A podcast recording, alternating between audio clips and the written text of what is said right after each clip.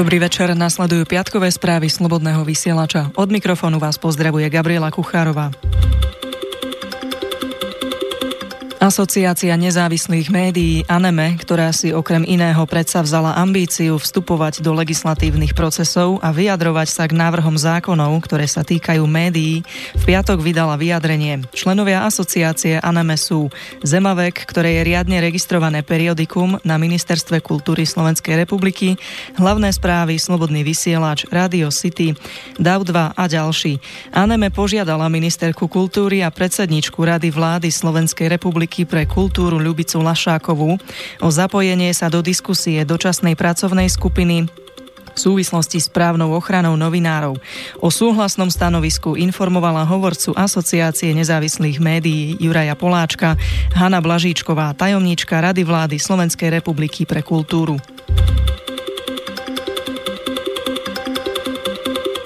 Zajtra po obede sa rozhodne, či obvinený Marian Kočner a Pavol Rusko budú stíhaní na slobode alebo vo väzbe, píšu aktuality.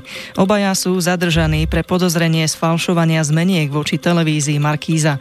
Ako informovala hovorkyňa špecializovaného trestného súdu Katarína Kudiaková, v sobotu o druhej hodine popoludní bude sudca pre prípravné konanie v Banskej Bystrici rozhodovať o návrhu prokurátora na ich väzobné stíhanie. Kočnera zadržali v stredu príslušníci Národnej kriminálnej agentúry na príkaz prokurátora Úradu špeciálnej prokuratúry Jána Šantu. Kočnerovi nebolo po zadržaní dobre. Lekári v nemocnici mu ale nič nezistili. Deň potom polícia zadržala aj Pavla Ruska.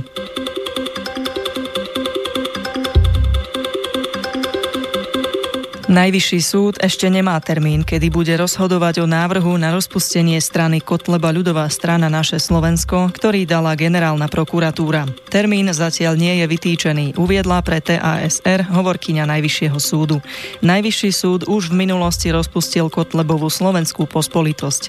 Generálny prokurátor Jaromír Čižnár podal návrh Najvyššiemu súdu 24.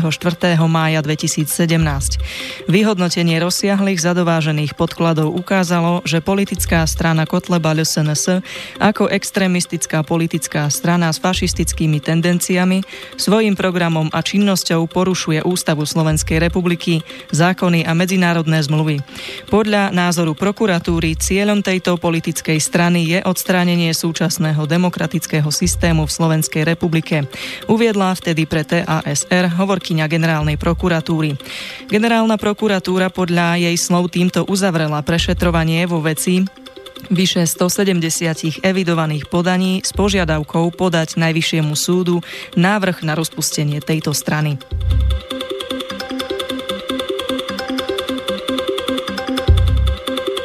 Parlamentné voľby by v júni vyhrala vládna strana Smer so ziskom 21% hlasov a 36 kresiel, informuje denník Pravda. Na druhom mieste by s 26 kreslami skončila SAS, ktorú by podporilo 15,5% voličov. Vyplýva z najnovšieho prieskumu agentúry AKO.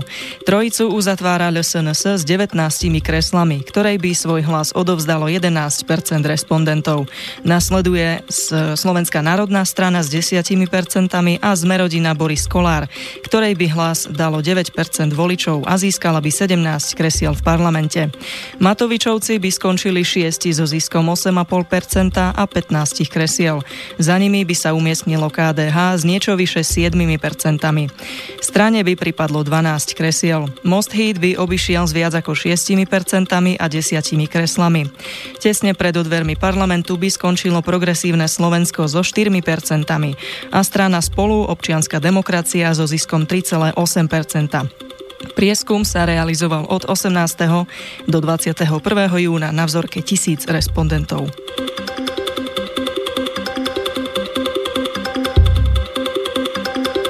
Podľa najnovších vyjadrení šéfa vládneho smeru SD Roberta Fica sa na jeseň bude Národná rada zaoberať problematikou mimovládnych organizácií.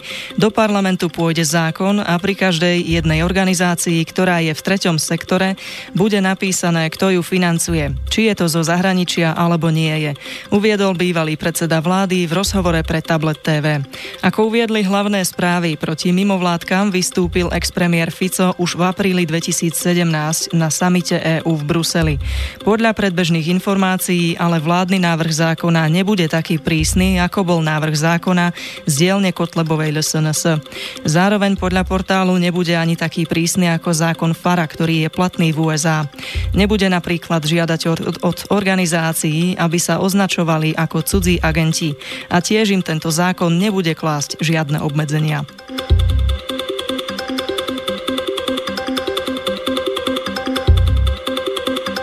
Homosexuálne manželstvá dostali od českej vlády zelenú, informovali Lidovky CZ. Návrh skupiny poslancov, podľa ktorého by manželstvá mohli uzatvárať aj ľudia rovnakého pohlavia, vláda Áno v demisii na svojom piatkovom zasadnutí podporila. Informoval o tom tam, tamojší tlačový odbor úradu vlády.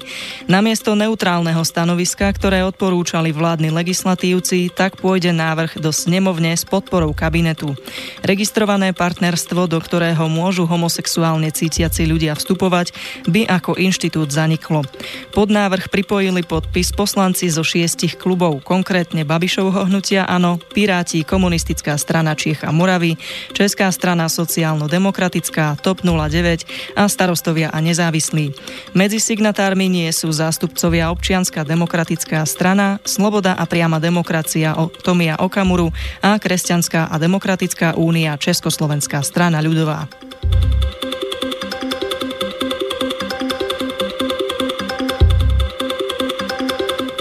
Lekárske testy potvrdili záhadné zdravotné problémy u ďalšieho pracovníka veľvyslanectva USA na Kube. Počet takto postihnutých ľudí sa zvýšil na 25. Informovala o tom agentúra AP, ktorá sa odvolala na správu zaslanú Kongresu ministerstvom zahraničných vecí USA.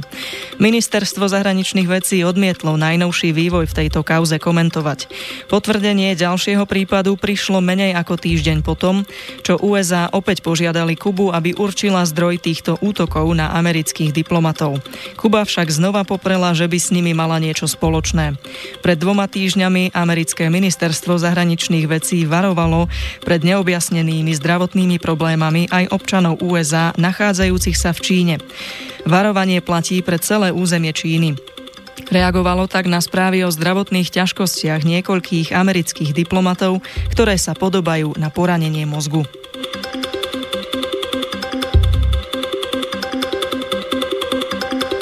Indonésky súd udelil trest smrti radikálnemu duchovnému Amanovi Abdurrahmanovi, ktorý bol obžalovaný z organizácie teroristických útokov vrátane krvi preliatia v indonéskej Džakarte pred dvoma rokmi, uviedla v piatok Česká televízia. Muž označovaný za kľúčovú postavu spájanú s organizáciou Islamský štát má podľa prokuratúry na svedomí až 30 mŕtvych. Ostro sledované vynesenie rozsudku primelo políciu v indonéskej metropole k veľkej mobilizácii mobilizácii. Podľa agentúry AP strážilo súdnu budovu niekoľko stoviek policajtov. Abdurrahman bol odsúdený za to, že zo svojej väzenskej cely riadil skupinu sympatizantov islamského štátu, ktorí páchali atentáty predovšetkým na cudzincov. Podľa obhajoby je síce radikálnym duchovným usilujúcim o vytvorenie kalifátu, násilie však nikdy nezorganizoval.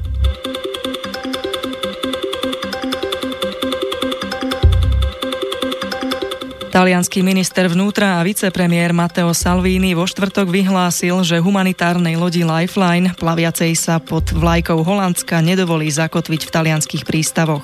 Zákaz sa týka lode nemeckej mimovládnej organizácie Mission Lifeline, ktorá v líbyských vodách tento týždeň zachránila 224 migrantov, informuje agentúra AP. Šéf talianského rezortu vnútra dodal, že v súvislosti s aktivitami posádky lode kontaktoval holandského veľvyslanca Nemca. Prevádzkovateľ lode Lifeline podľa AP uviedol, že v medzinárodných vodách uskutočnila záchrannú operáciu a požiadala o bezpečný prístav. Posádka lode však nedostala odpoveď. Z toho dôvodu sa plavila na sever. Holandsko vo štvrtok zároveň zdôraznilo, že nie je pravda, že loď Lifeline a ďalšie plavidlo neziskovej organizácie zachraňujúcej na mori migrantov Seafax sa plavia pod holandskou vlajkou, informuje talianská agentúra ANSA.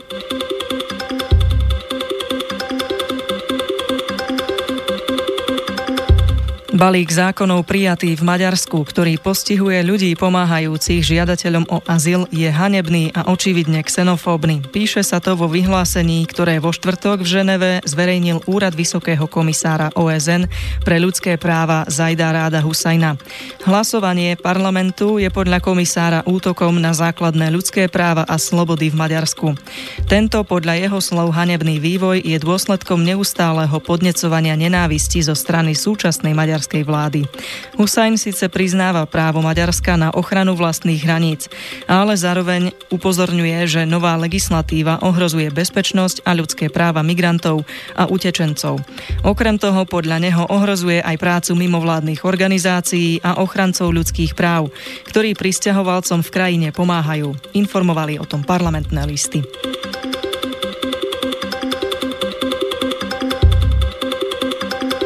Zariadenia na výrobu chemických zbraní nájdené v sírskom meste Dúma a používané militantmi, ktorí tam fungovali, boli vyrobené v západnej Európe. Vyplýva to z piatkového vyjadrenia hovorkyne Ruského ministerstva zahraničných vecí Marie Zacharovovej, o ktorom informovala agentúra TASS. Ruská diplomatka uviedla, že v súčasnosti sa vyšetruje, ktorí militanti a teroristi používali tieto zariadenia.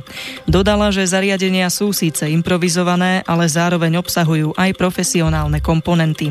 Zacharovová taktiež potvrdila, že Rusko je pripravené poslať špecifické informácie svojim kolegom, ak o ne prejavia záujem, a taktiež poskytnúť zodpovedajúce dôkazy, že tieto zariadenia sa do rúk teroristov a militantov dostali zo západnej Európy.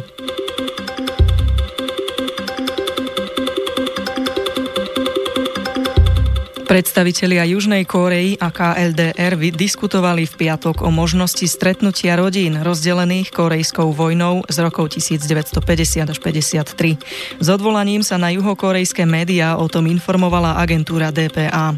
Podľa televíznej a rozhlasovej spoločnosti KBS juhokorejská delegácia na schôdzke navrhla, aby boli rodinám umožnené návštevy v rodných mestách a poštový kontakt. Rozhovory delegácií oboch Kóreí boli súčasťou dohody medzi juhokorejským prezidentom Moon Jae-inom a severokorejským vodcom Kim Jong-unom, uzatvorenej na historickom aprílovom samite. Pozitívny vývoj napätých vzťahov s Korejskou ľudovodemokratickou republikou prinieslo aj historické stretnutie Kim Jong-una s americkým prezidentom Donaldom Trumpom v Singapure, ktoré sa uskutočnilo 12. júna, uviedla TASR.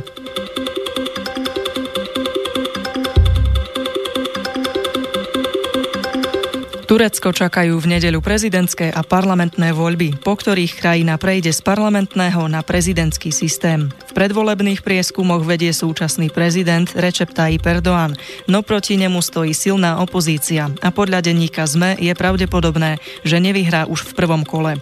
Prípadné druhé kolo by sa potom malo konať 8. júla. Tak ako v prezidentských voľbách je favoritom Erdoğan, v tých parlamentných je jasným lídrom v prieskumoch jeho strana spravodlivosti a rozvoja rozvoja AKP. Podľa televízie CNN by turecký politický systém mal po voľbách v niečom pripomínať ten americký.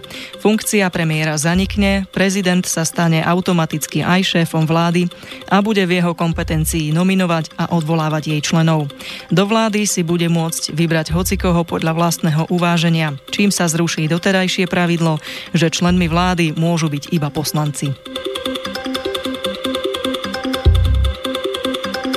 Všetkých 35 najväčších amerických bankových spoločností úspešne prešlo prvým kolom každoročných záťažových testov. Banky preukázali, že by boli schopné prestať mimoriadne silnú hospodárskú recesiu a pokračovať v poskytovaní úverov. Informovala v noci na dnes americká centrálna banka FED.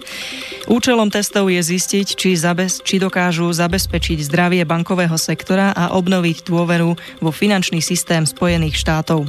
Výsledky druhej časti záťažových testov budú zverejnené budúci týždeň. Tieto výsledky určia, či FED schváli alebo zamietne plány bank na zvyšovanie dividend a spätné odkúpenie vlastných akcií, napísala agentúra AP.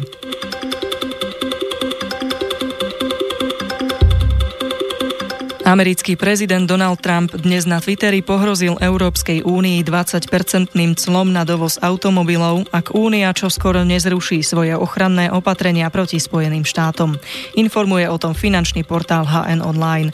Agentúra Reuters poznamenala, že prezident vyhlásenie urobil mesiac potom, čo jeho administratíva začala prešetrovať, či dovoz aut a autodielov nie je pre USA bezpečnostným rizikom. Pokiaľ ide o súčasné úniové clo na dovoz automobilov, tak EÚ ho voči USA uplatňuje vo výške 10 zatiaľ čo dovoz do USA podlieha clu 2,5% v prípade osobných vozidiel.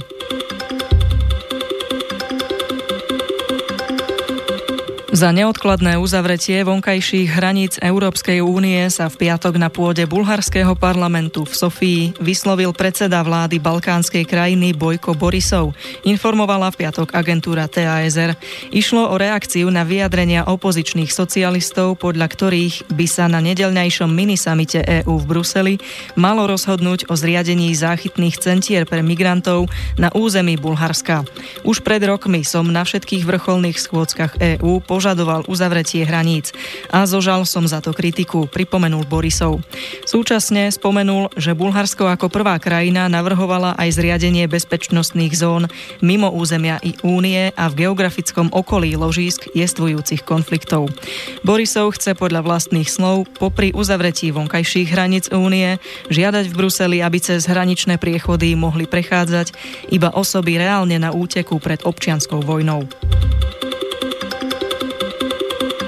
Naše správy sú na konci. Agentúrne správy sme čerpali z portálov Denník sme, parlamentné listy, Česká televíze, Teraz, Finweb, Lidovky, Pravda, hlavné správy, aktuality. Pekný zvyšok týždňa vám želá Gabriela Kuchárová. Do počutia.